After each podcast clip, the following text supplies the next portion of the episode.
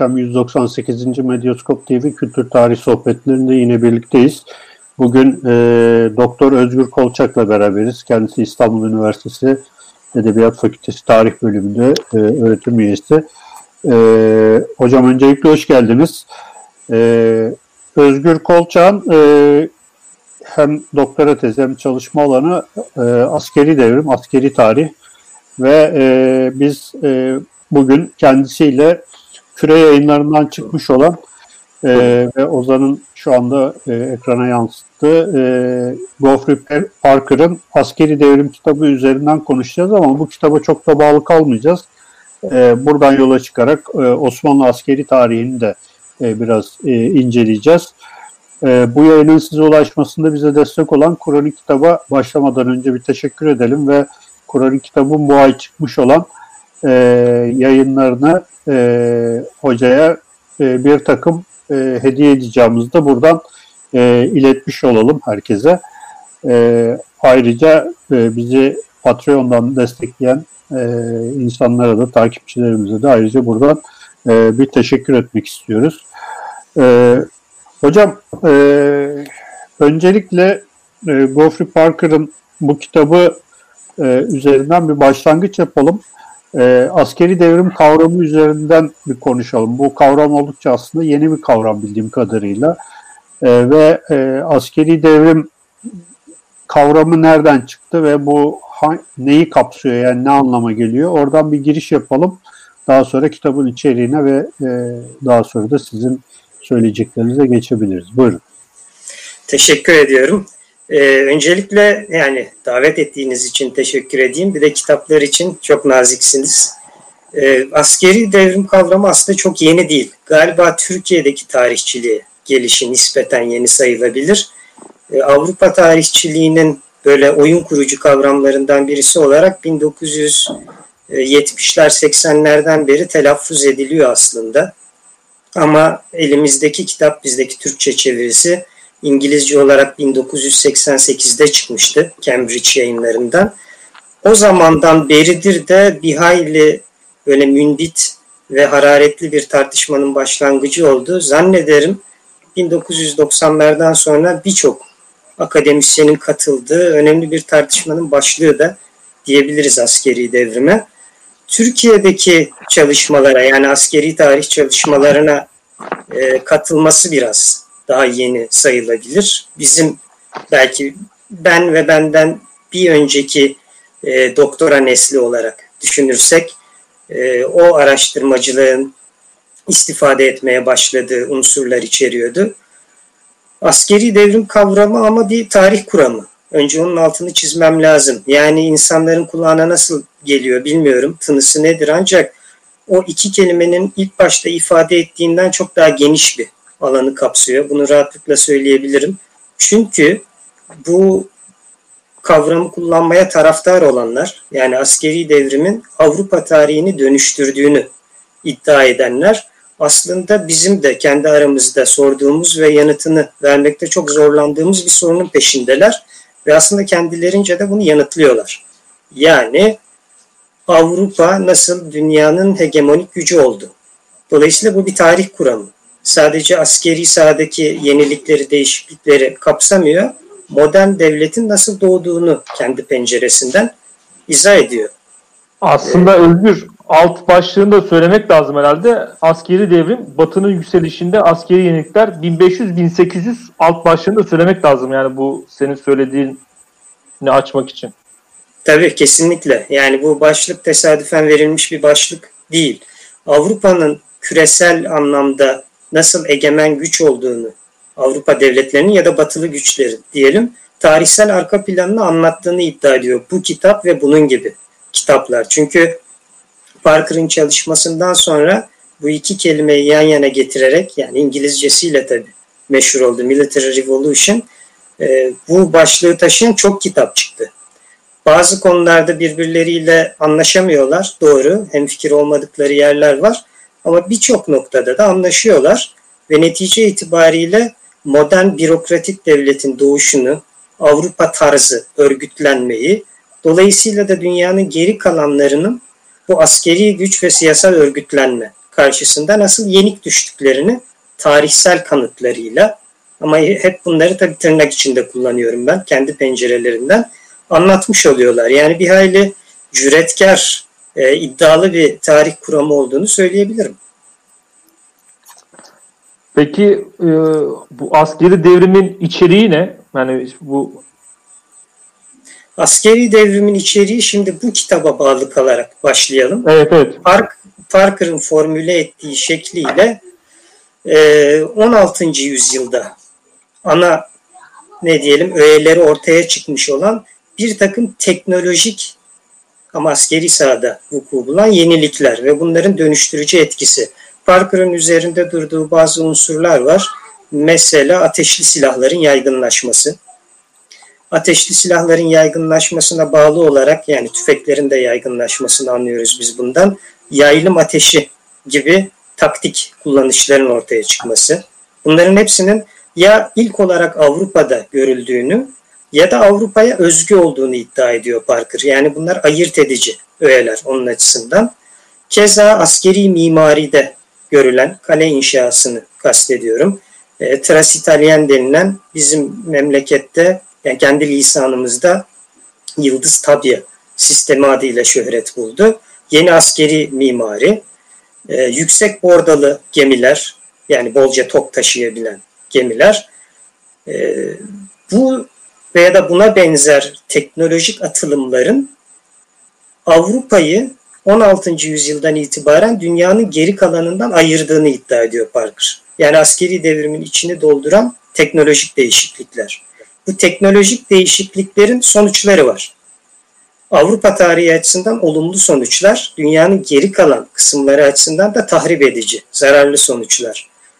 Dolayısıyla Avrupa ordularının karşısında durmakta zorlandıkça Avrupa dışı kültürler ve siyasal yapılar, konuşmanın başındaki yere dönüyoruz ve Avrupa'nın küresel egemenliğine giden yolu tarihsel olarak bir kuramsal açıdan e, izah etmiş oluyoruz. Asıl tartışma noktası da tabii bu.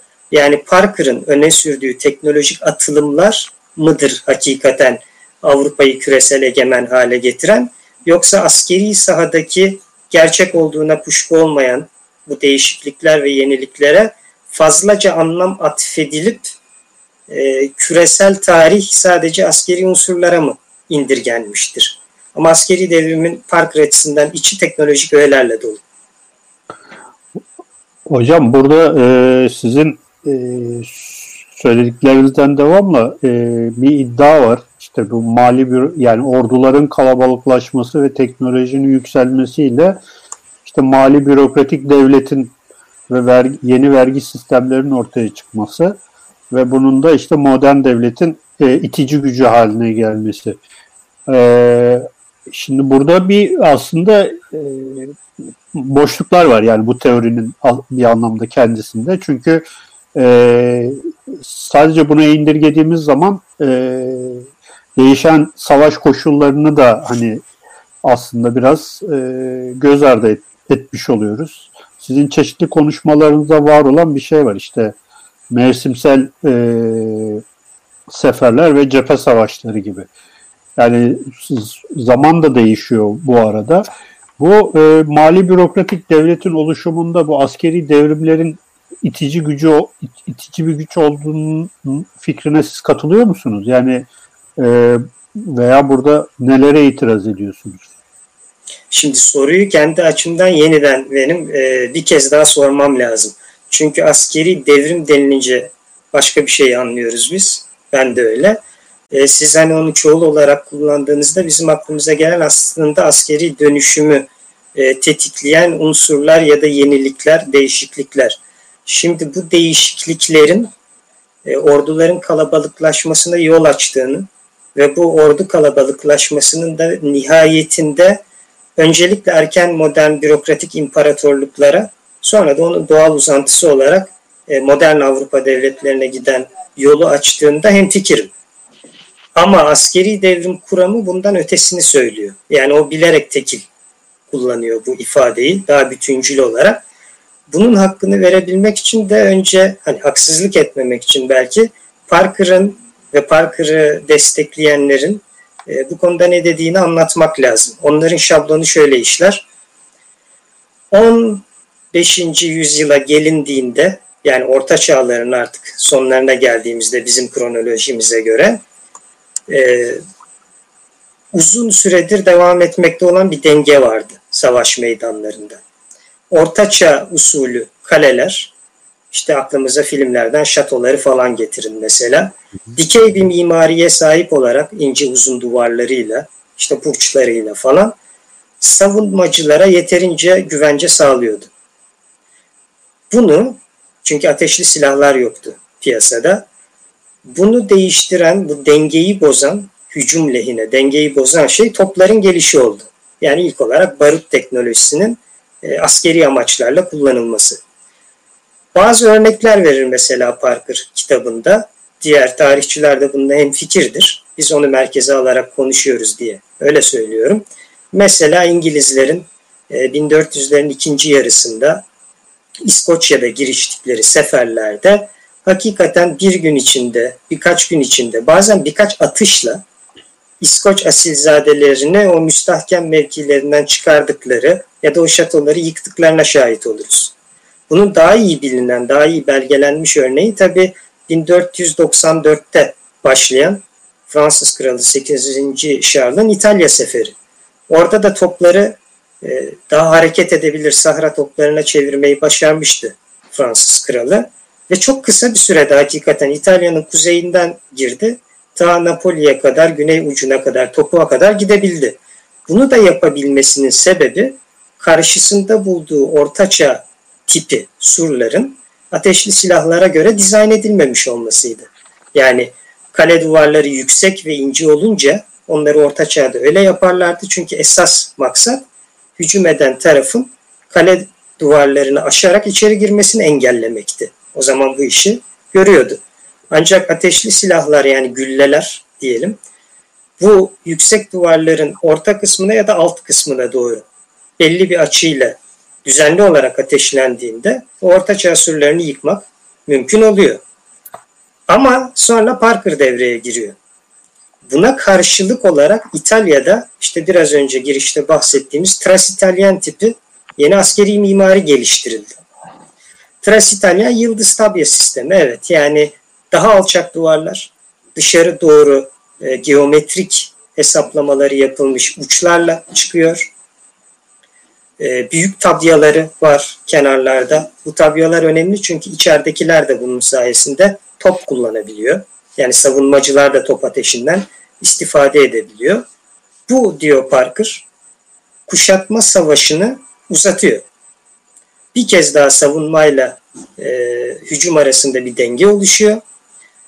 Ancak duvarlar alçaldığı için, uzun süre top ateşine dayanabileceği için ve daha önemlisi, bunu unutmamak lazım. Belki insanlar e, oradaki muharebe meydanını kafalarında tam canlandıramadıkları için gözden kaçıyor olabilir. Müdafiler de, yani içeridekiler de top ateşiyle karşılık verecekleri için kuşatmayı Orta Çağların aksine çok daha uzak bir mesafeden başlatmanız gerekiyor. Çünkü top menzilinin altında kuşatma hattını kuramazsınız. O zaman da, diyor Parker, kuşatma uzamaya başlıyor. Çünkü alttan kazacağınız ya da yaklaşmaya çalışıyorsunuz metrislerle, siperlerle. Bütün işlemler daha fazla vakit alacak. Bunun için bir, daha çok piyadeye ihtiyaç var. İki, daha fazla geri hizmet kıtası ve teknik personele ihtiyaç var. Üç, bu kalabalıklaşan orduyu orada tutacak daha fazla lojistik birime ihtiyaç var. Sonuç, ordu mevcut kalabalıklaşır. Ordu mevcudu kalabalıklaştıkça da merkezi hükümetlerin sırtına ilave gelir kaynağı bulma yükümlülüğü yükleniyor. Bu da halkı vergilendirmelerine sebep oluyor. Ve verginin kaçmasını engellemek ya da daha sıkı bir vergi rejimi uygulayabilmek için e, vergi büroları, vergi kalemleri oluşturup bürokrasiyi kalabalıklaştırmak zorunda kalıyorlar. İşte bu silsile üzerinden erken modern dönemde bürokratik aygıtın nasıl genişlediğini, nasıl büyüdüğünü izah etmiş oluyor Parker ve bu fikre katılan diğer askeri tarihçiler. Buradan bakıldığında evet, zaten e, orduların kalabalıklaşmasının, daha fazla personel seferber edilmesinin, daha çok muharip toplanmasının, ordunun lojistik ihtiyaçlarının artmasının bürokratik devlete giden yolu açtığına dair pek bir şüphe yok. Şüphe, orduların büyümesine Parker'ın işaret ettiği askeri mimari değişikliğinin mi yol açtığı, yoksa başka sebeplerinin mi olup olamayacağı? Tartışmanın düğümlendiği yer orası. Yani Parker hikayenin sonunu bana sorarsanız doğru yazıyor. Birçok tarihçiye göre de doğru yazıyor. Çünkü biz hikayenin sonunu zaten biliyorduk. Yani bu anlamda çok büyük bir e, buluş yapılmış olduğu söylenemez. Ama sebepler konusunda birçok insan anlaşamıyor. Parker orada teknolojik öğeleri önemsemeye ve ısrarla savunmaya devam etti. Devam etti diyorum çünkü bu tartışma uzadıkça Parker kendini savunmak adına, bu kitabın son bölümü aslında sonradan yazdığı bir makalenin kitaba eklenmesidir. E, Askeri Devrimi Savunmak başlığı ismini taşır. Kendine yönelik eleştirileri cevaplar ve aynı pozisyonda durmaya devam eder. Yani teknolojik öğeleri önemsiyor. Aslında orada da büyük bir tartışma var değil mi Özgür? Yani e, Parker'dan sonra Black, Jeremy Black'ti galiba, bu hı hı. Askeri Devrimi tekrardan değerlendiriyor. Aslında o şeyde de, çerçevede de büyük bir şey var. E, tarih yazımı içinde bir tartışma var yani Avrupa'da. Biraz onlardan da bahsedebilir misin? Tabii ki. Şimdi aslında Parker akademik camiada nispeten yalnız, onu söyleyebilirim. Lakin e, kamuoyunda, yani şöyle diyeyim, ansiklopedik bilginin üretilmesinde Parker'ın fikirleri geçerli. İkisi arasında bir tezat var gibi görünüyor ama aslında değil. Ee, şöyle söyleyeyim, Parker'ın kitabı çok iyi bir kitap. Ya çok anlaşılır bir kitap. Her şeyi güzel özetlemiş bir kitap. Okunması aslında kolay bir kitap. Yani askeri tarih uzmanı olmanıza gerek yok. Ee, yani heveslisi, meraklısı okuyup anlayabilecektir Parker'ın ne dediğini. Dolayısıyla Parker'ın fikirleri özellikle Batı dünyasında zaten kabul görmüştü, revaçtaydı. Akademik olarak ona çok itirazlar e, yükseltildi en başından itibaren. Jeremy Parker onlardan birisi. Jeremy Parker, e, Jeremy Black e, askeri devrimi yeniden düşünmekte bir kere tarih konusunda Parker'la hiç anlaşamıyor. O on sekizinci yüzyıldan önce Avrupa'yı kendi etrafındaki askeri yapılardan ayıran pek bir şey olduğu kanaatinde değil. Yani on sekizinci yüzyıldan önceki tarihlemelere karşı çıkıyor. E, Orta Çağ tarihçileriyle arası iyi değil Parker'ın. Çünkü Orta Çağ tarihçileri Parker'ın on altıncı yüzyıla özgü olduğunu iddia ettiği birçok şeyin öncülünün e, daha evvelden olduğu iddiasında ve kanısındalar. Hukuk tarihçileriyle arası iyi değil. Çünkü hukuk tarihçileri erken modern devletin kuruluşunu, hukuksal gelişmeleri, yani standart hukuku koymaya çalışan mutlak monarklara bağlıyorlar. Ve herkes de bu tartışmaya dahil oluyor. Yani ben birbirlerinden farklı sahalardan örnekler vermiyordum. Birbirlerine karşı yazıyorlar. Keza en belirgin, benim de önemli ölçüde katıldığım e, itirazlardan birisi de mesela Simon Adams bu kanıdaydı. Ordu büyümesinin siyasal faktörlerle daha iyi izah edilebileceği yönünde. Yani Safevi, Avusturya Habsburg, Osmanlı, Fransa Krallığı belli bir sınıra gelip dayandıktan sonra, yani birbirlerine yapıştıktan, yaslandıktan sonra oradaki sabit sınır hatlarının, ki yüzlerce yıl bahsi hiç değişmedi, ister istemez ordu mevcudunu arttırdığını kale envanter defterlerinden, müfredat defterlerinden, ordu yoklamalarından görüyoruz. Bu daha makul bir açıklama olabilir. Yani ordunun neden büyüdüğünü izah etmek için. İşin özeti, Parker'a itiraz edenler çok ama Parker e, Batı kamuoyunda ansiklopedik bilgiyi temsil ediyor şu haliyle. İşin ilginci, Doğu aleminde de çok geçerli. Bakın onun üzerine yapıyoruz mesela en azından programın bu kısmını. Çünkü e, şeyi okuduysanız, kitabın sonundaki o askeri devrimi savunmak makalesini, ben diyor kitabıma çok olumlu geri dönüşler aldım. Doğu'dan da aldım. Örnekler veriyor kendisi hakkında yazılanları. Çünkü Doğu alemi açısından da Parker önemli bir sorunu çözmüş vaziyette. Yani bizim neden geri kaldığımızı anlatıyor. ve çok telaşlanmamamız gerektiğini, Batılıların bunu güç yoluyla yaptığını söylüyor. Dolayısıyla kültürel tartışmalara, fikir tartışmalarına girmemize gerek kalmıyor. Irak'ta falan da e, çok olumlayıcı yazılar çıkmış. Mesela iftiharla Parker bundan bahsediyor. Benim kitabımı herkes beğendi diye. Siz niye beğenmiyorsunuz? Şimdi burada bir örne örnek vereyim, sonra sen sorunu sor. Ee, şimdi siz konuşurken benim aklıma İhsan Fazlıoğlu ile yaptığımız bir yayın geldi. İhsan Hoca orada e, bir örnek vermişti. Ben onu sık sık e, sosyal medyada da paylaşıyorum. Şimdi on bin at, atlı dediğimiz zaman aslında on bin atta çakılacak dört nalın ağırlığı otuz ton. E, yani demir olarak otuz ton. Artı bunların yedekleri var. Yani bir e, bir atla gidilmiyor, gidilmiyor o sefere. Dört at gerekiyor vesaire. Ya bunlar çok büyük lojistik hikayeler. Yani öyle çok kolay e, analiz edilebilecek şeyler değil. Ve bu e, bahsettiği dönem e, hani Orta Çağ dönemi. Öyle öyle söyleyeyim. Yani erken modern dönem vesaire falan da değil. Yani e, daha erken dönemlerden bahsetmiştik. Şimdi sizin kitabınızı okurken Ee, bu okçuluk, ondan sonra ateşli silahların ortaya çık- çıkması, onların avantajları, dezavantajları vesaire diye düşündüğümüz zaman karşımıza çıkan şey e, hikaye aslında çok e, gündelik ve tamamen ihtiyaçların karşılanmasına yönelik pratik çözümleri nasıl üretilebileceği meselesi e, ortaya çıkıyor. Buradan böyle bir cep yapmış olayım. O zaman sen devam et sorun, soruna. Peki Özgür, burada şunu şey yapalım. O zaman tersten gidersek e, sorunlu olan yerler neler? Yani tamam hani e, şey noktasından işte bin beş yüzde başlayan bu süreç e, te, askeri teknolojilerdeki gelişme, bürokratik devletin gelişimi ve sonunda işte Batı'nın yükselişi. Biz bunu tersten okursak yani e, Parker'ın hatası nerede sence?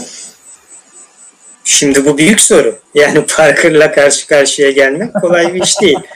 Ee, yani şöyle, çok iyi bir tarihçi, birçok dilden çalışıyor. Onun temel varsayımların temel varsayımlarıyla mutabık olmadığınızda farklı bir manzara çıkıyor. Yoksa onun kullandığı yöntem, yapmış olduğu tarihçilik, araştırma metodu, kendini ifade etme biçimi, bunlara tabii bir şey söyleyemem. Ee, hangi konularda mutabık olmayabiliriz? Ben hangilerinde değilim? Başkaları ne itirazlar yaptı? Şimdi Osmanlı tarihi, Osmanlı askeri tarihi çalışırken ben e, Parker'ın bazı varsayımlarının biraz aceleci olduğuna kendi, yani Osmanlı tarihinden e, örnekler bulmuştum. Şimdi onları en azından paylaşabilirim. Çünkü Parker açısından bu sadece ona mahsus değil elbette. Bazı yani birçok tarihçi açısından Osmanlılar Avrupa'da yaşanan askeri değişikliklerin antitezi gibi görünüyor. Yani şunu söylesem abartı olmaz aslında. Avrupa'daki bu askeri yeniliklerin, askeri teknoloji atılımının aslında bir anlamda Osmanlıları dize getirmek maksadıyla geliştirildiğini iddia ediyorlar. Dolayısıyla Osmanlılar her zaman bu gelişim çizgisinden, o kürenin e, o kürenin dışında kabul ediliyor. Halbuki şimdi ben Osmanlı tarihini incelerken Parker'ın kitabında ve başka yayınlarda Avrupa'ya özgü olduğunu iddia ederek paylaşılmış birçok teknik ya da taktik yeniliğin Osmanlı topraklarında da yaklaşık aynı tarihlerde Avrupa'dan alınmaya gerek olmadan vücut bulduğunu gördüm.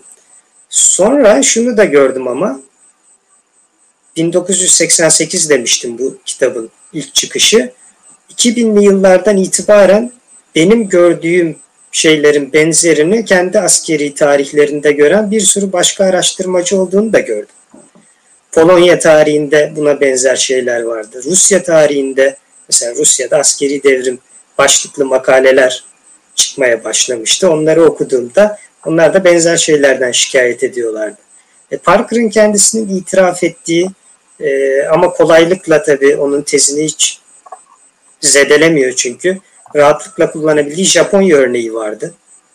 Yani Japonya'da aynı tarihlerde Avrupa'da yaşanan askeri değişikliklerin çok önemli ölçüde benzerleri yaşanıyor. E sonra Çin tarihi okumaya başladık. Yani İngilizce yazıldıkça bunlar benzer şeyleri orada da gördük. Şimdi liste o kadar kabardı ki Avrupa'ya özgü olduğu iddia edilen şeylerin, askeri yeniliklerin aynı dönemlerde bana sorarsanız çok benzer şart ve ihtiyaçlardan, Cengiz Bey de diyor ya hani gündelik ihtiyaçlara cevap vermek için, tam da on altıncı yüzyıldaki ihtiyaçlara bir cevap olarak üretildiğini düşünmeye başladık. Osmanlılar da benzer baskılarla, ihtiyaçlarla karşılaştıkça e, aklın yolu bir, benzer çözümler üretmişler. E, Fransızlar, İngilizler, Almanlar da benzer çözümler üretmişler ama Parker açısından bunların Avrupa'ya özgü olması çok önemli. Çünkü o biraz özcü bir bakışa sahip. Yani tarihin başka türlü yazılamayacağı ön kabulüne sahip. Bu yüzden de Osmanlı örneği ortaya çıktığında mesela hemen burnunun dibinde olmuştu. Çünkü onun o dönemdeki doktora öğrencilerinden birisi, sizler de hatırlayacaksınız, Günhan Börekçi, tam da Osmanlılarda yaylım ateşine dair bir şeyler bulup yazınca, o zaman Parker'ın danışmanıydı. Şimdi bu hemen burnunun dibinde gerçekleşen şeye bir açıklama yapmak zorunda. Bir sene sonra iki bin yedide, iki bin altıda Günhan yazmıştı.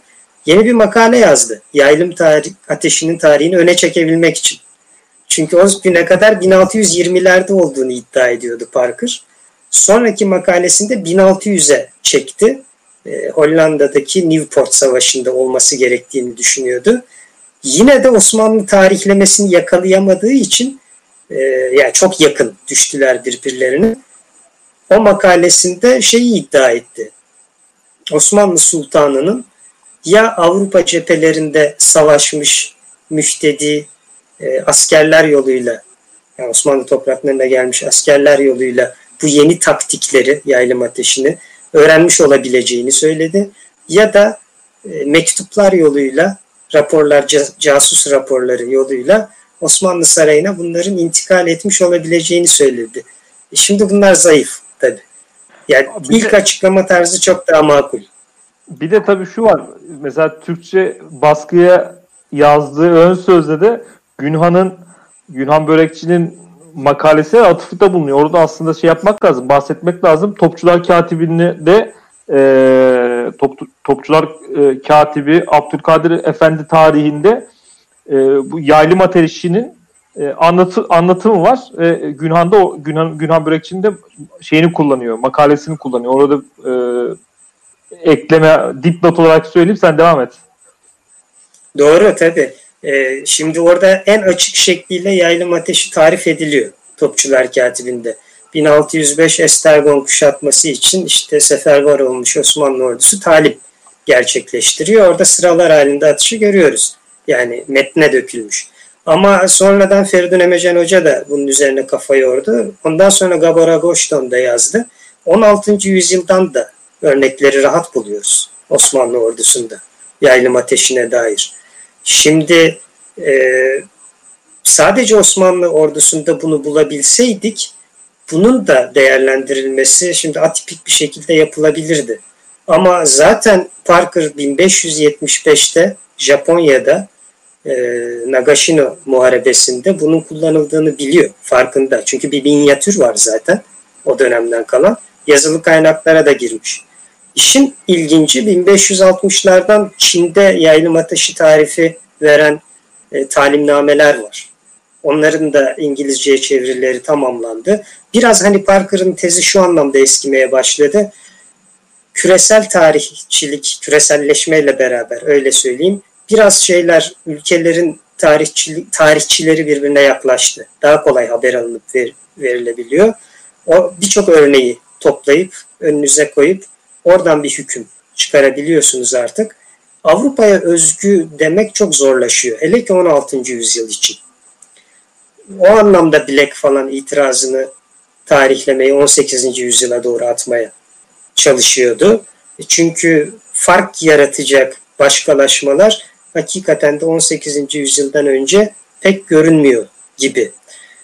Bu Parker'ın tezi açısından tabii ciddi zayıflık yaratıyor. Ama ben bir kez daha şunu hatırlatayım. Hmm.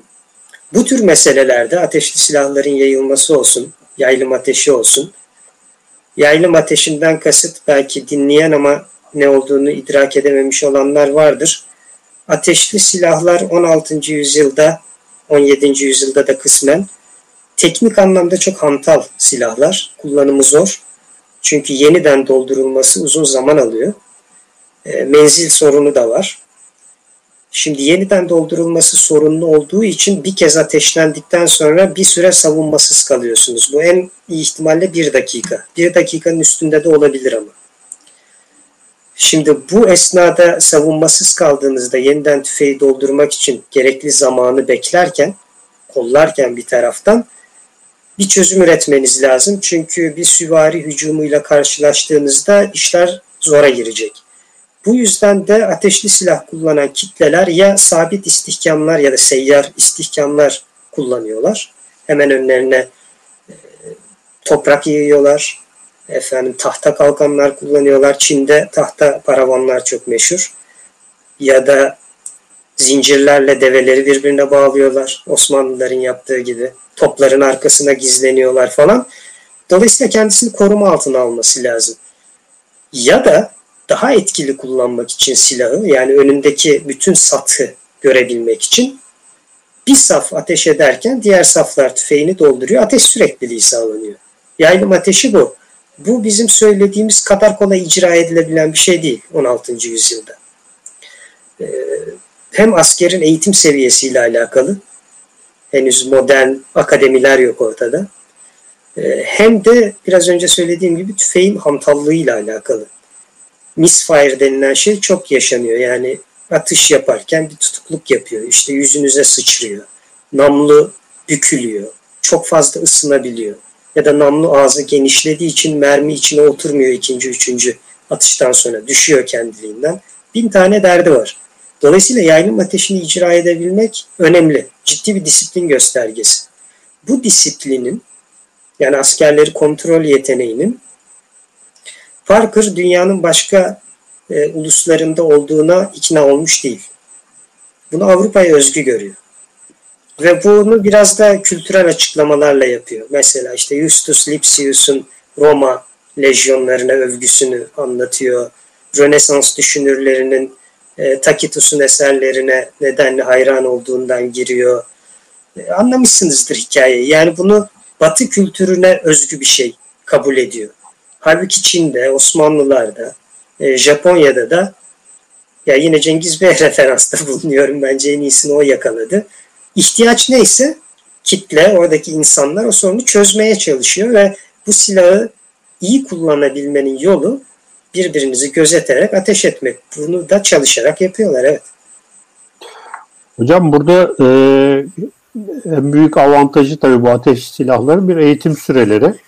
Bunu zaten siz de çeşitli konuşmalarınızda şey yapıyorsunuz, bahsediyorsunuz. Bir buna bir şey yapmak lazım. İkincisi e, bu ordunun artış artışı meselesi, yani ordu mevcutlarının artışı meselesi, bazı rakamlar var. İşte bin beş yüz seksen iki'den bin altı yüz dokuz'a kadar neredeyse piyade sayısı ikiye katlanmış bir anda, yani hani olağanüstü bir sıçrama var vesaire. E, hep e, biz bunu bugüne kadar işte Osmanlı Habsburg e, savaşlarıyla falan hani genel kanı o şekilde, ama bu sırada devam eden bir de Safevi savaşları var. E, on iki yıl süren seferler var mesela. Hani es, eskiden e, adam gidiyor ilkbaharda, sonbahara kadar ne e, yapıyor seferini, sonra dönüyor evine, işine gücüne bakıyor vesaire. Ama e, on iki yıl süren seferler var. Sefer sayıları uzuyor, eğitim meselesi var vesaire. Bu bağlamda baktığımız zaman yani birkaç aslında merkezli yaşanan sorunlara e, sorunların kesiştiği bir bir takım çözümler hani e, şey yapılmış. E, anladığım kadarıyla ateşli silahlar ilk başlarda çok böyle e, pratik aletler değil. Yani siz de söylediniz. E, ama işte e, bir yandan da sağladığı kolaylıklar var. İşte İAŞ, cephane taşınması vesaire gibi. Biraz bu ayrıntılardan bahsedebilir miyiz? Yani hem bu doğu seferleri hem de ordunun kalabalıklaşması ve eğitim meselesi üzerine. Tabii. Sizin verdiğiniz rakamlar tabii Osmanlı tarihini ilgilendiriyor. Şimdi birden Hı-hı. kitaptan oraya atlayınca dinleyenlerin evet. kafası karışmasın. Osmanlılar e, o dönemde on altıncı yüzyılın ikinci yarılarında e, ciddi bir bin beş yüz yetmiş birden sonra başlayan bir süreç aslında. Bu İnebahtı Savaşı'ndan sonra ordularına mümkün olduğunca hızlı e, çok sayıda asker, savaşçı devşirip bir araya getirmeye çalıştılar. Burada ben işte e, ordu büyümesini siyasi faktörlere bağlayan araştırmacılara biraz daha yakın düşünüyorum. Yani bin beş yüz yetmişlere gelindiğinde Osmanlı diplomasi tarihi de bunu gösteriyor zaten. Bu konuda çalışanlar beni teyit edeceklerdir. Avusturya Habsburglarıyla ve Safevi İranıyla bir hayli kalıcı e, sınırlar üzerinde nispeten uzun süreli barış anlaşmaları imzalandı. Tam on altıncı yüzyılın ortasında. Yani bin beş yüz kırk yedideki Habsburg Anlaşması'yla bin beş yüz elli beşteki İran-Amasya Anlaşması sınırları önemli ölçüde sabitlemiş gibi görünüyor. Ve bundan sonra da yirmi otuz yıl kadar her iki cephede de Avusturya tarafında daha uzun tabii büyük çaplı hareketler olmadı. bin beş yüz altmış altıyı bir kenara koyarsanız. Şimdi bu bu devletlerin sınırlarının birbirine dayandığını gösteriyor. Sınırlar ne kadar aynı hat üzerinde kalırlarsa, ne kadar uzarsa bu iş, o sınır hattı üzerindeki sabit istihkamların sayısı da artıyor. Bu batıda çok daha belirgin, oradaki coğrafya müsait çünkü buna. Kaleler ve palankalarla, daha küçük şeylerle, savunma noktalarıyla bütün ağı donatıyorsunuz. Sadece Osmanlılar değil, karşı taraftaki hasmınız da aynı şeyi yapıyor. Buralarda ister istemez ordu mevcudu artıyor. Çünkü merkezden de, yani dergâh-ı âli Yeniçerileri diyeyim ben ilgilenenlere, görev rotasyonla nöbetleşe oraya görev yazılacak. Yani asker devşirdikçe bir kısmı garnizon hizmetinde olacak. Ama zaten sizin söylediğiniz şey yüzünden sabit sınırlar savaşı uzattığı için, meydan savaşlarını azaltıp kesin sonuçlu savaşları azalttığı için cephede uzun yıllar, bazen her sene üst üste, bazen iki senede bir yeni askeri kuvvetler göndermek zorunda olduğunuz için savaşa, elinizde tutmanız gereken ordu mevcudu, personel sayısı iyice artıyor. Bunların hepsinin bir defada kullanıldığını düşünmeyin. Yani Osmanlı Yeniçerisinin sayısı otuz binden yetmiş beş bine çıktıysa yetmiş beş bin Yeniçeri bir arada sefere gidiyor demek değil bu. Oradan bir o personel havuzu yaratıyorlar ve bir sonraki sene de savaşın devam etme ihtimaline karşılık, ki bu ihtimal çok kuvvetleniyor artık, her zaman taze birlikler bir sene sonra e, seferber edilebilecek kuvveti kağıt üzerinde nominal olarak tutmaya çalışıyor. Şimdi ateşli silahlara buradan bağladığımızda çıkan manzara bence şu: e, bu kadar kalabalık bir ordunun eline hangi silahı verirsiniz? E, ok ve yaylarla devam etmek bir çözüm olabilir. Çünkü etkili silahlar. Ate- ilk ateşli silahlarla, özellikle on altıncı yüzyıl için söylüyorum, E, karşılaştırmaları çok yapıldı. Murat Özveri hoca da bunlara çok ilgi duyar. O da okçulukla böyle şey performans testlerini yaptığında Osmanlı yaylarının ateşli silahlara bazı açılardan önemli üstünlükleri olduğunu on altıncı yüzyılda biliyoruz. Hala bu devam ediyor. Dolayısıyla aslında bir savaşçının elinden, eğer o meziyeti varsa, yayını bırakarak ateşli silahlara geçmesi çok kolay değil. Yani uzatmaya gerek yok belki sözü, ama hakikaten on altıncı yüzyıl tüfeklerinin bazı aksaklıkları, zorlukları diyeyim, müşkilatı var. Dolayısıyla daha fazla atış imkanı veren, daha isabetli görünen e, şeyleri, geleneksel silahları, yayları kullanmaya devam etmek akıllıca olabilirdi. Orada tartışma bu e, okların zırhı delip delemediği noktasına tabii düğümlendi. Orada kafalarımızın karışık olduğunu itiraf etmek lazım. Bazı testler, en azından belli mesafelerde e, çelik uçlu okların, zırhı delebilmek için böyle oklar yapılıyor, biraz daha ağır, zırhı delebildiğini gösteriyor. Bu doğru. Ancak tüfeklerle kıyaslandığında hangisinin tercih edilmesi gerektiğine dair test sonuçları birbirinden farklı şeyler söylüyor. Mesela Graz'daki e, müzede bulunan on altı ila on sekizinci yüzyıl silahları üzerine yapılan araştırmalar, yani hem replikaları üzerinde hem de bizatihi kendileri üzerinde iki ayrı sonuç verdi. Bir tanesinde bu silahların zırhı delebildiğini, ancak menzillerinin çok kısa olduğunu ve kullanımlarının çok zor olduğunu söylerken, diğeri yine aynı müzede yapılmıştı. Ee, tahmin edildiği kadar kötü olmadığını, menzilin bu ilk literatürün iddia ettiğinden bir hayli daha uzun olduğunu da söyledi. Şimdi mesela Parker tabii ki ikinci grubun verilerini kullanmaya daha yatkın. Çünkü o, dediğim gibi, teknolojik öğeleri önemsiyor. Ancak şu çok açık, ordu mevcudu kalabalıklaşınca tüfeğe geçmek, piyadeyi tüfekle donatmak çok daha makul. Bütün teknik uyumsuzluklarına ve zorluklarına rağmen, birincisi sizin dediğiniz, eğitim süresi çok düşük. Yani orduya katılım hızı arttıkça daha fazla insan Osmanlı ordusuna girdikçe bunları hızlı bir şekilde donatmanın ve savaşçı haline getirebilmenin yolu tüfekçi olmaları. Zaten büyük ihtimalle kendileri önce tüfekçi olup sonra Osmanlı ordusuna nefer olarak katılıyorlar. İkincisi tabii e, ok ve yayın bu uzayan savaşlarda, savaşın hızı arttığında ne kadar yenilenip yenilenip yenilenemeyeceği. Yani oklarınız bittiğinde yeni mühimmatı ne kadar bulabileceksiniz? Son zamanlarda bunun üzerine çalışıyorum ben. Hani kitabımı somutlaştırmaya çalışırken on altıncı yüzyılın mümkün olduğunca erken tarihlerine gitmeye çalıştım. Ve görünen o ki mühimmat açısından kıyasladığınızda tüfeğin mermisi, yani kurşun, Osmanlılar buna fındık ya da dane diyor. Bunu tek tek hesapladığınızda bir oktan çok daha ucuza mal oluyor tabii. Bunun anlamı şu: hem Osmanlı hazinesini ciddi bir yükten kurtarmış olacaksınız. Bu batılı devletler için de geçerli. İkincisi, daha önemlisi ise askeri açıdan daha fazla atış imkanı veriyor. Çok daha fazla atış imkanı veriyor. Savaşlar uzuyorsa, yani bin beş yüz yetmiş sekizde başlayıp bin beş yüz doksanda bitecekse ya da bin beş yüz doksan üçte Avusturya Habsburglarını kastediyorum, başlayıp bin altı yüz altı Zitvatorup'la bitecekse, o zaman çok atış yapabilen bir silaha geçmek en akıllıcası. Tüfek bu imkanı veriyor. O kadar çok ok bulmak e, hem mümkün değil, fiziksel olarak mümkün değil, nasıl yapıldığını hayal edersiniz, hem de herhangi bir devlet hazinesinin, maliyesinin kaldırabileceğinden yüksek görünüyor.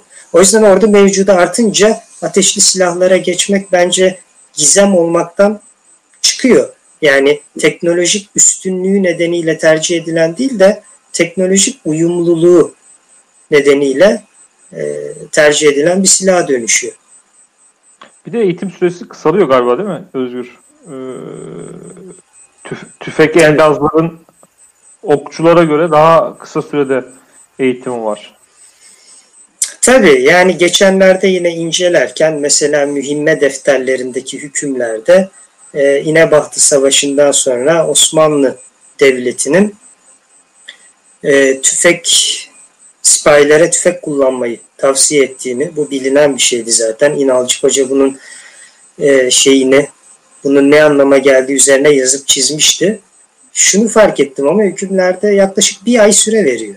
Yani bir ayda öğreneceklerini farz ediyor sipahilerin tüfeği. E, aynı şey ok ve yay kullanmak için geçerli değil. Yani yay kullanan birisinin üstad olması lazım. Ee, uzun yıllarını vermesi lazım. Çocukluğundan beri antrenmanlı olması lazım. İyi bir okçu olacaksa kas yapısını falan ona göre uydurması lazım. Yani bedenini terbiye etmesi lazım. Bir hayli yüksek bir çekiş gücüne sahip. altmış ila yüz yirmi kilogram arasında çekecekler savaş e, yaylarını. Bunun için bedensel olarak iyi terbiye edilmeli. Bu anlamda okçular çok genç olmuyor. Okçular orta yaş ve üzeri grup. Orta çağ ordularında da hep böyledir zaten. E, tüfekçiler tam tersi, daha acemi askerlerden hızlıca toplayabiliyorsunuz. on altıncı yüzyıl söz konusu olduğunda nişan almak diye bir problem yok. Çünkü zaten attığı gitmiyor silah. Bunu herkes bildiği için mühim olan silahı ateşlemek. Bu da okçularla tüfekçiler arasında bir kültür farkının oluşmasına sebep olacak. Tüfekçiler tek başına e, kahramanlık yapabilecek bir askeri zevat değil. Onlar topluca hareket etmek zorunda. Yani silahlarını birlikte ateşlediklerinde bir anlamı var. E, okçular ise daha bireysel savaşçılar. Eski gazi tipi Osmanlı askeri tarihi açısından bakılırsa e, ama büyük maliyetli, yani insan ve zaman maliyeti yüksek okçulukta. Bir de tabii şu on altıncı yüzyıl bağlamında konuşursak e, bu özellikle ateşli silahların e, yani Parker'ın kitabından bağımsız olarak söylüyorum bunu. E, bu Celali isyanları, oradan toplanan işte e, nasıl diyeyim, nüfus artığının e, uzun süren savaşlara sürülmesi bu vasıtayla oluyor herhalde. Yani çok kısa sürede eğitime eğitime tabi tutup, hatta eğitime bile tabi tutmayıp eline tüfek verip işte bu bildiğimiz Leventler yani e, savaşa savaşa sürebiliyorsun. Doğru, doğru ama orada ihtiyatlı olmak lazım. Çünkü e, bu Celali liderleri, onların yanındakiler, sekbanser dediğimiz adamlar ateşli silahlar çağına göre, biraz önce bahsettiğim okçulara yay e, kullananlarla kıyaslamıyorum. Ateşli silahlar çağına göre yeterince eğitimli ve bilgili insanlar olabilirler. Yani şey gibi hayal ediyorum ben hep onları. O İtalya'daki condottieriler gibi. Yani zaten bir bölük insan uzun süredir birlikte ellerinde silahlarıyla bir yerden bireye bir yere gezen ya da bir paşanın kapısında güvenlik hizmeti veren, bir beyin yanında onun e, hizmetlerini gören kişiler. Dolayısıyla o ateşli silahlarla eğitimi sefere gönderildiklerinde, savaşa çıktıklarında hemen önceden alma zorunlulukları sanki yok. Önceden herhalde kullanmayı bilen tipler zaten bunlar. Ama gerektiğinde, mesela Hasan Kafi Akhisari'de vardı, çiftçilerden asker yazmak, Hırvatistan-Bosna sınırında falan. O çok eleştiriyor bunu bin beş yüz doksanlar için. E demek ki bu da mümkün. Yani eski askerlik tecrübesi olmayan kişileri de mevzu ateşli silahlar kullanmak olduğunda orduya daha çabuk ekleyebildiğiniz bir vaka. Burada tabii ben bir şey daha devam edeceğim de e, bu hani e, özellikle Safevi ve e, Memlüklülerde o silah, ateşli silahların kullanılması hep şey olur. E, askerlik, yiğitlik değerlerine uymadığı için mesela şeylerin, Memlüklerin kullanılmadığını falan da söylüyor. İşte Osmanlılar bunu kullanıyor pratik olduğu için. E aslında bu hani senin söylediğin şeyler de çok aslında e, alakalı gibi geliyor. Yani okçuluk bir, kendi bir ritüeli var, bir sürekliliği var e, ve e, daha çok şeye ne, ne diyelim e, başarıya, kişisel ve e, şan ve şöhrete bağlı. Yani o talime, o geleneğe bağlı ama diğer taraftan bir normalde o geleneksel yapı içinde çiftçiyi alıp e, çok kısa bir sürede eline işte belirli bir çiftçi grubunu veyahut da belirli bir köylüyü alıp asker asker yapıp öne sürebiliyorsun ve orada da böyle bir değerler çatışması varmış gibi duruyor. Japonlar bir ara yasaklıyorlar mesela. Japonya'da yasaklanıyor ateşli silahlar, değil mi? Öyle bir dönem var. Evet, o bizim tahmin ettiğimiz kadar sıkı bir yasak değilmiş aslında. Sonradan on yedinci yüzyılda adada ateşli silah olduğunu yazıyorlar artık ama devletin kontrolündeymiş. Biz bir ara tamamen hani adanın temizlendiğini falan zannediyorduk. Ee, yok, ateşli silah kullanmaya devam etmişler ama halka önemli ölçüde, tırnak içinde söyleyeyim, reayayı Osmanlı kafasıyla e, silahtan mahrum bırakmışlar.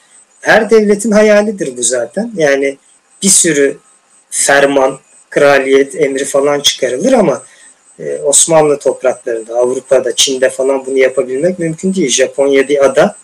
Orada bunu tabii merkezi devlet başarmış. Şimdi Ozan'ın sorduğu soruya gelirsek, e, tarihi kaynakların anlatımına bakarsanız bu sonuç çıkar. Safeviler için de, Memlükler için de. Çünkü e, ateşli silahlara geçiş ya da ateşli silahlara geçilen dönemde orduların yeniden yapılanması bizi mutlu etmedi. Buna özellikle asil sınıfların biraz itirazlarının olduğunu biz biliyoruz.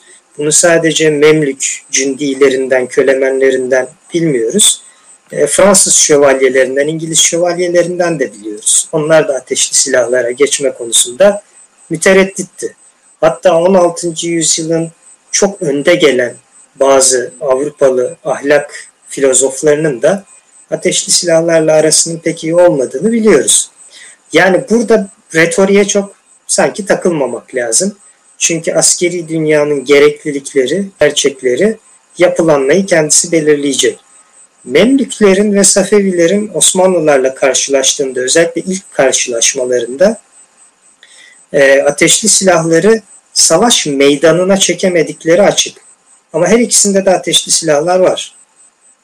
Safevilerden önce Akkoyunlularda da ateşli silah vardı ve kale kuşatmasında kullanıyorlardı bunu. Safeviler de ateşli silahları kale kuşatmasında, muhasaralarda kullanıyorlar. Moğollar bile kullanıyor. Farkı yaratan şey savaş meydanına, yani muharebe sahasına ateşli sah- e, silahı getirmek. Bu iki yolla yapılabilir. Ya sahra topları, hafif toplar yapacaksınız. E, bunun için on altıncı yüzyılı beklemek gerekiyordu zaten. Daha öncesi olamazdı. Ya da tüfeğe geçeceksiniz. Şimdi bu Memlük ve Safevilerde yok idi. İlk karşılaştıklarında Osmanlılarda vardı. Ama bunun neden olmadığını coğrafi etkenlerle bence daha iyi açıklıyoruz. Memlüklerin bulunduğu coğrafya, aslında bu bana ait bir fikir değil. Kenneth Chase kitabında bunu iyi anlatıyor. Ben ikna olmuş vaziyetteyim. O Türkçesi de var, Ateşli Silahlar Tarihi. Memlüklerin bulunduğu coğrafya güneyde büyük düzlüklere açılıyor. Arap Yarımadası'na geçmeden önce de minik bir kıstakla ayrılıyor. Şimdi orada ateşli silah kullanmanız çok zor. Kime karşı kullanacaksınız ki? Biraz önce tarif ettik nasıl zorlukları olduğunu. Ya süvarilere, hareket eden birliklere, e, vurkaç taktiklerine karşı etkili bir silah değil kesinlikle. Düşmanınızı karşınızda kitlesel, blok halinde gördüğünüzde anlamlı bir silah, ateşli silahlar. Dolayısıyla Memlüklerin bu teknolojiyi geliştirmek için E, coğrafi motivasyonları yok. Aynı şey Safeviler için de geçerli. Yukarıdan bir yüksek yaylalara açılıyorlar.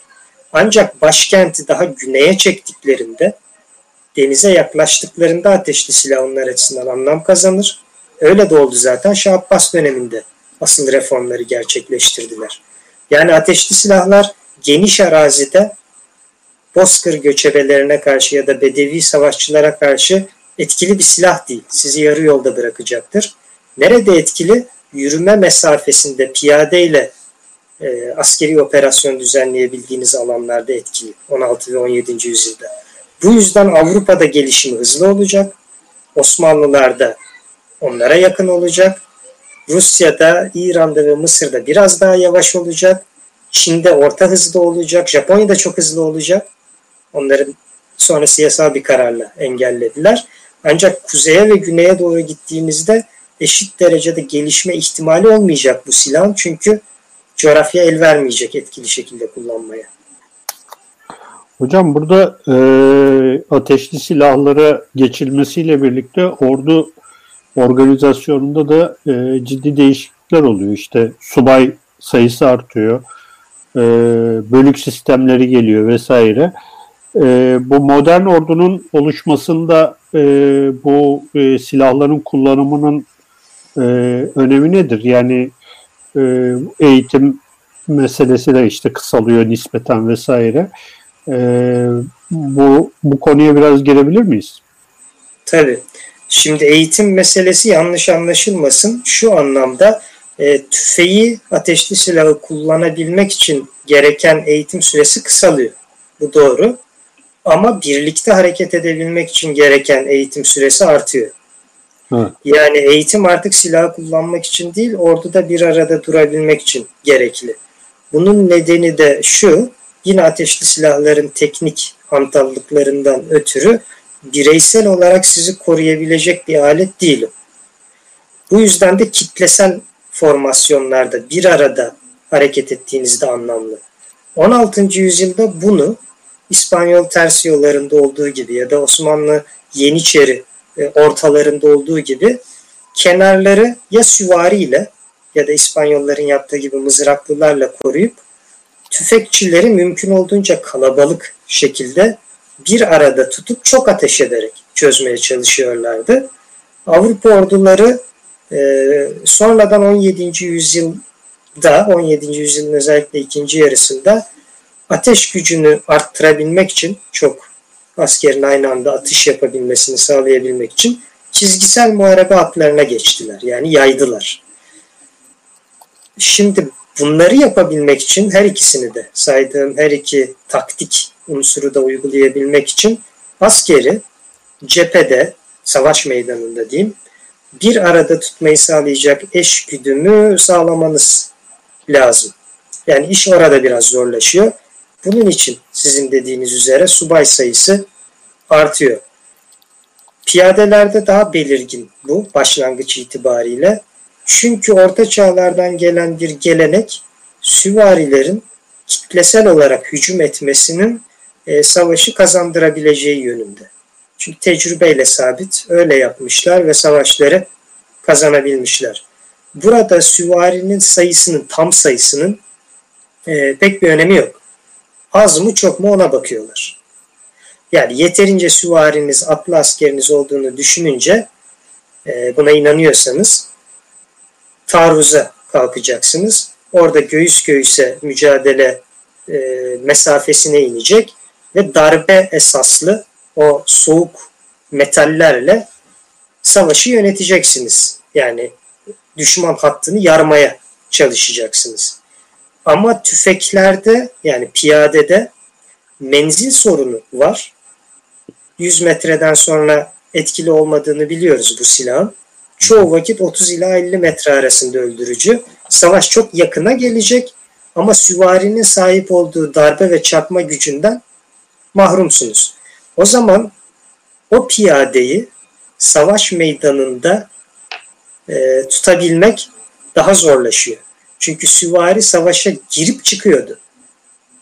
Yani kılıcını sallayarak ya da mızrağıyla hücumunu gerçekleştiriyor ya da okçuysa at sırtında yaklaşıp okunu atıp geri çıkıyordu. Yani güvenli yere çekiliyor. Piyadenin bu imkanı pek olmayacak savaş yaklaştığında. Onları cephede tutabilmek için çok fazla çavuş, çok fazla bölükbaşı, yayabaşı, çorbacı, zabit gerek. Mümkün olduğunca az kişiden e, bir kişinin sorumlu olması lazım. Bu Avrupa orduları için de Osmanlı ordusu için de geçerli bir sorun haline geldi. Yeniçeri Ocağı bunu on altıncı yüzyılda ve on yedinci yüzyılda iyi çözdü. Ee, unutmayalım ki Yeniçeriler Osmanlı ordusunun en kalabalık birimi değildir. on altıncı yüzyılda hele hiç değildir. Ama önemli roller oynarlar. Çünkü mesela Feridun Emecen Hoca'nın Mohaç Savaşı anlatısından iyi biliyoruz ki savaşın en ateşli anında Yeniçeriler yerini tutmayı bilir. Bunu Çaldıran'dan falan da biliyoruz. Yani savaş çok kısa mesafeye indiğinde Yeniçeri orada durabiliyor. Bu muhtemelen işte Parker'ın da e, sitayişle bahsedeceği ordu kademelerinin sayısının artması ve ordudaki disiplinin yükselmesiyle alakalı bir durum. Peki Özgür, bu e, askeri devrimi biraz önce yani parça parça bahsettik ama Osmanlı ile ilişkisi nasıl? Yani bu Parker'ın e, bahsettiği askeri devrimin e, Osmanlı tarihiyle ilişkilendirme, bunun yarattığı sorunlar, onun üzerine biraz konuşabilir miyiz? Biz böyle bir şeyden, askeri devrimden çıktık, biraz daha harp tarihi konuştuk ama. Yok aslında şeyin e, bu kitabın çerçevesi bir hayli geniş. Yani alt başlıklarına bakarsanız konuştuğumuz her şey kitabın içinde yer buluyor. Ama tabii belli bir başlığın altında yer buluyor. Şimdi Osmanlılar, e, bu sohbet esnasında değinmiştik buna. Avrupa'daki askeri gelişmelerin aslında bir antitezi gibi görüldü uzun vakitler. Batılı tarihçilerin ciddi bir kısmı bunu böyle yapmaya devam ediyorlar aslında.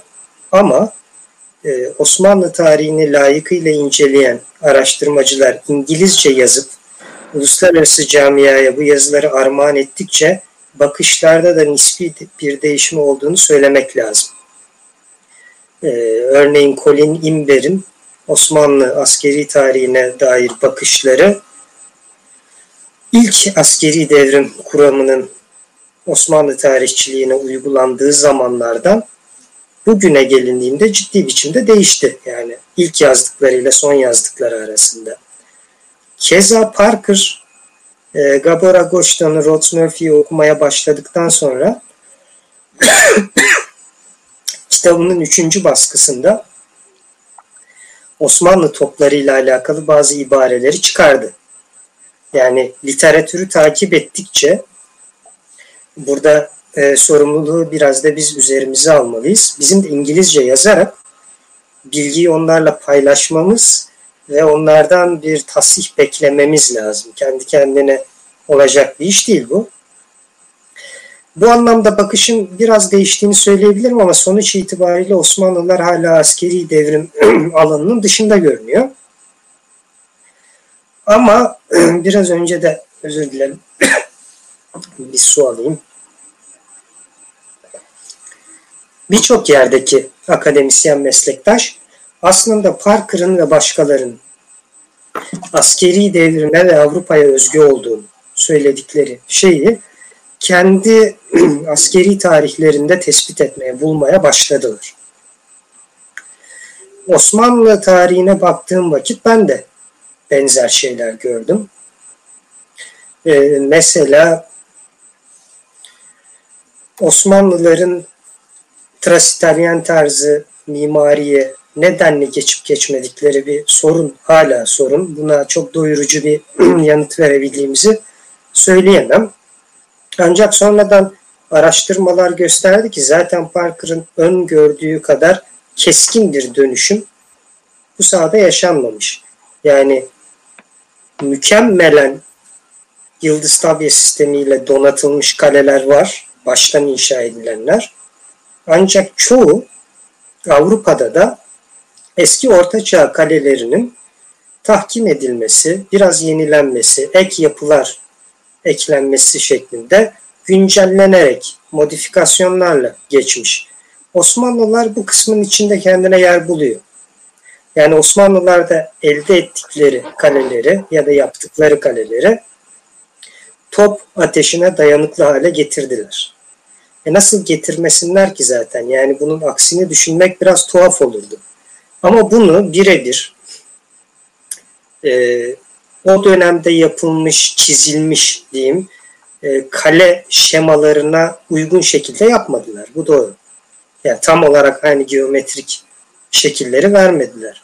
Ama zaten Avrupa'daki birçok siyasi yapının da bunu o veya bu sebeple, kimisi parası yetmediği için yapamadığını, yine ateşli silah, e, top ateşine dayanması için kaleleri başka yöntemlerle tahkim ettiğini biliyoruz. Burada Osmanlıları ayırmak için özel bir sebep görünmüyor.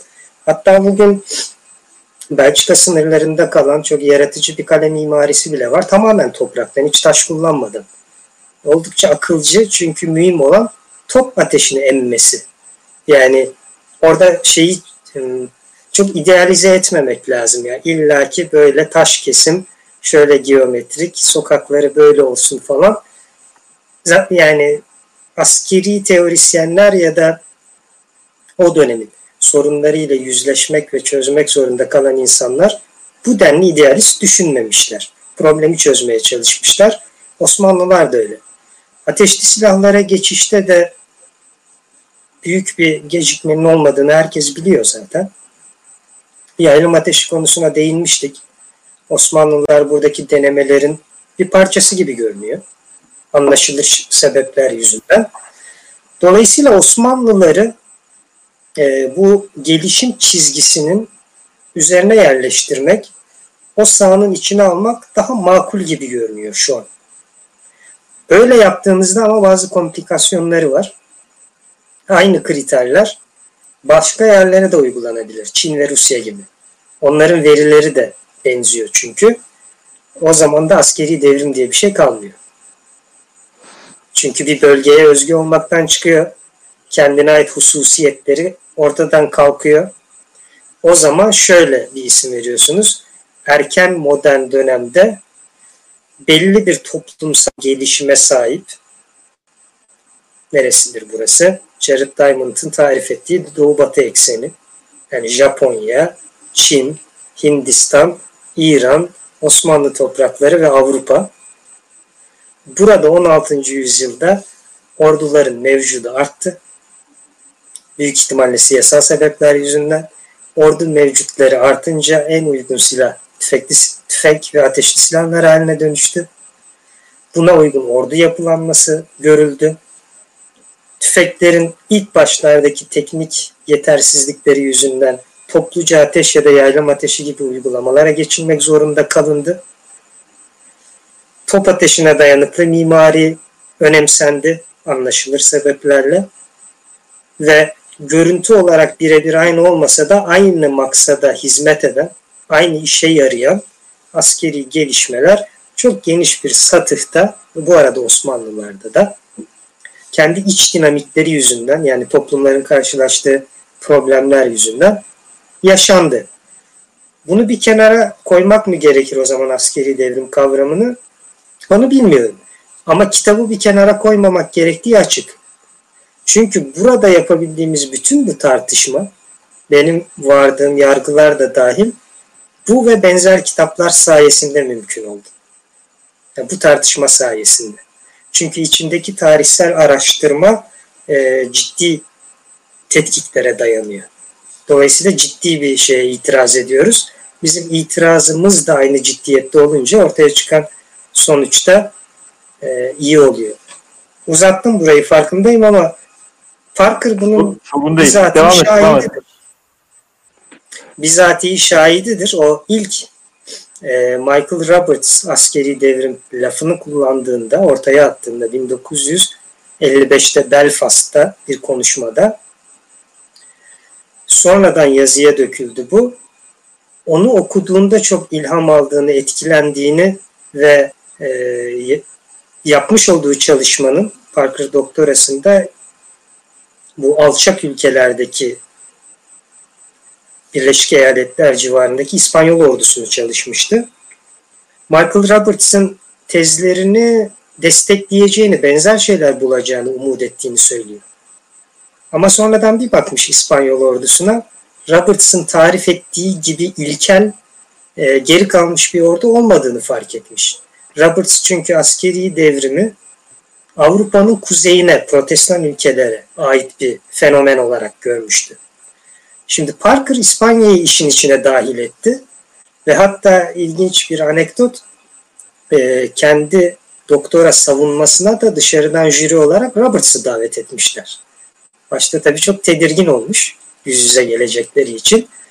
Çünkü tezin son bölümünde Roberts'a bayağı karşı çıkıyor. Yani bu Hollanda'ya özgü bir şey değil. Bakın İspanya'da da benzer şeyler var falan diye. Ama orada biraz önce söylemeye çalıştığım şey e, gerçekleşmiş ve Roberts demiş ki senin eleştirilerin beni ikna etti. Ya sen haklı olabilirsin. Bunu bir makale haline getir ve Roberts'a karşı makalesini Parker Roberts'ın teşviğiyle yazmış. Dolayısıyla bu kitabı ya da bunun gibi kitapları bir kenara bırakmamak lazım. Ama bunların Avrupa merkezci olduğunu hatırda tutmak lazım. Tartışmaya çok faydalı olduklarını bilmek lazım. Ama yerel kaynakları kullanmadan da sorunları çözemeyeceğimizi itiraf etmek lazım. Tabii bu şey de var değil mi Özgür? Ee, şunu hatırlatmak gerekiyor. Parker İspanyol tarihçisi, İspanya tarihi çalışıyor. Ve yani konuyu E, askeri devrim, yani askeri devrime getirdiği zaman aslında İspanya tarihi çalışmıştı yani. Ee, ikinci Felip, Felipe e, on altıncı yüzyıl çalışıyor. Aslında odaklandığı nokta e, yani o üzerine arşiv çalışıyor artık. Üzerine hem arşiv hem teorik çalıştığı için oranın e, malzemesiyle hemhal olarak aslında eee öncesinde yazılanları, o prote, yani daha doğrusu kuzeyde olan e, askeri devrimi güneye güneyde de olduğunu söylüyoruz. Mesela sen de işte Osmanlı'da çalışarak aslında orada orada oranın haricinde bu tarafta da olabileceğini söylüyorsun. Veyahut da Rusya'da, Rusya tarihi çalışan bir, birisinde Rusya'da da olduğunu söylüyor. Yani aslında e, burada belki tarihçilik, e, küresel tarihçilik, e, eş zamanlılık mevzusunun üzerine de düşünmek gerekiyor herhalde. Yani çünkü aynı dönemlerde evet. e, bir olgu üzerine e, düşündüğümüz zaman aa burada bu olmuştur. Yani mesela Anadolu'da bu olmuştur, bu buraya aittir demek için ilk önce bir durup düşünüp geri çekilmek gerekiyor. Tabii oradaki şartlar farklı yani şey açısından söylüyorum. E, elindeki malzemeyi bu şekilde düşünmek doğal ama sonrası açısından baktığımız zaman bu küresel tarih, küresellik bağlamında baktığın zaman böyle bir şey var. E, yan, yan etkisi varmış ve hatta bu bağlamda bakmak gerekiyormuş gibi e, duruyor. Kesinlikle öyle. Bu iş zor. Yani e, senin söylediğin gibi Parker İspanya tarihini çalıştı. E, İspanyol tarihinde askeri yeniliklere, teknik dönüşümlere, taktik dönüşümlere dair bazı şeyler buldu ve bunu önemsedi. Ondan önce Michael Roberts, o da bir İsveç tarihçisi. Gustavus Adolphus üzerine iki cilt kitabı var. Çok da iyi kitaplar. O da kuzeydeki Protestan yeni oluşan yani on yedinci yüzyıl güçlerinde aynı şeyi görmüştü. Gustavus Adolphus'ta ya da Moritz von Nassau'da, Hollanda'da.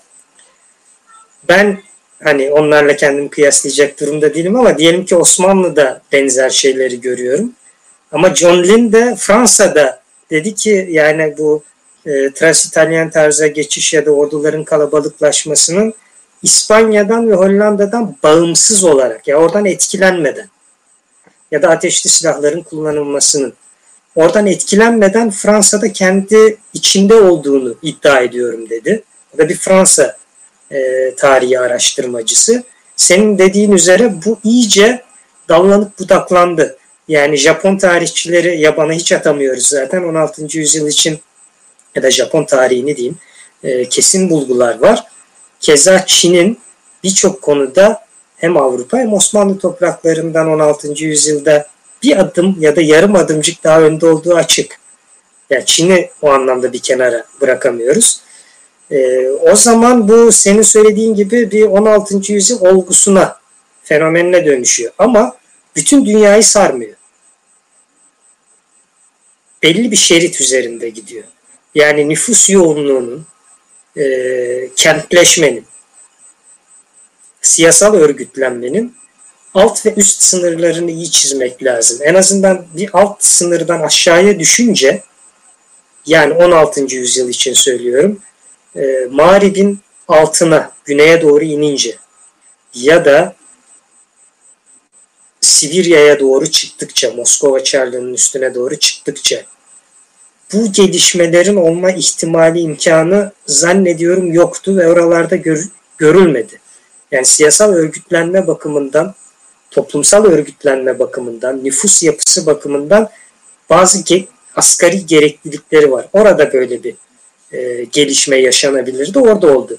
Şimdi askeri tarih konuştuğumuz için bu örnekler konuşuluyor.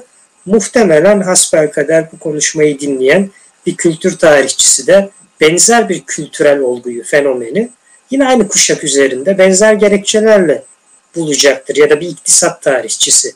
Yani o şeridin altına ve üstüne çıkıp indikçe işler değişiyor tabii.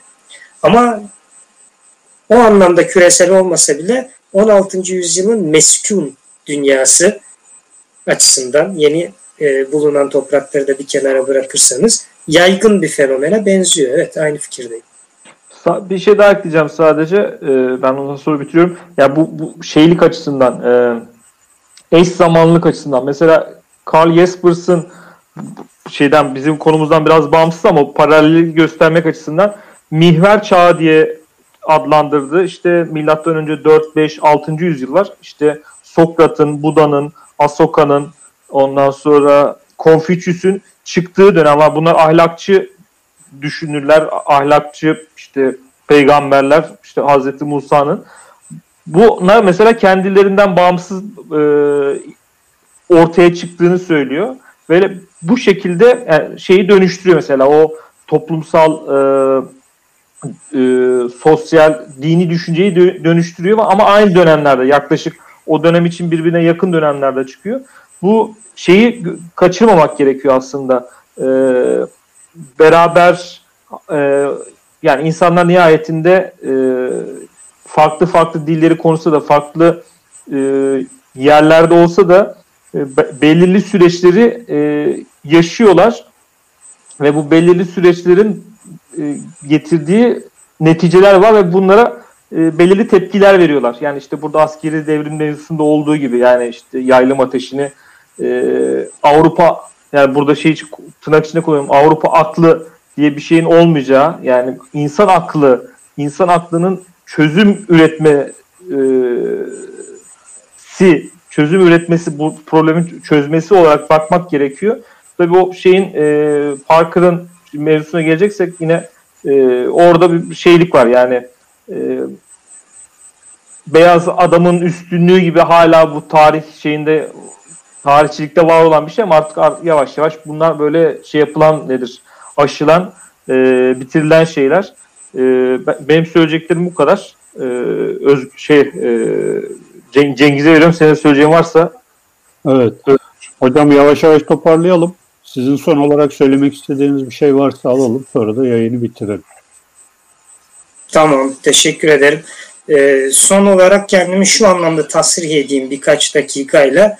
Bu e, bakı, bakış açısı şöyle bir imkan tanıyabilir bizlere. Osmanlı askeri tarihini incelerken. Biraz önce Ozan'la yaptığımız karşılıklı işte konuşmada bu daha yaygın belli bir hat üzerinde dünyaya genel olarak yayılmış bir olguysa ki ben öyle olduğunu düşünüyorum artık.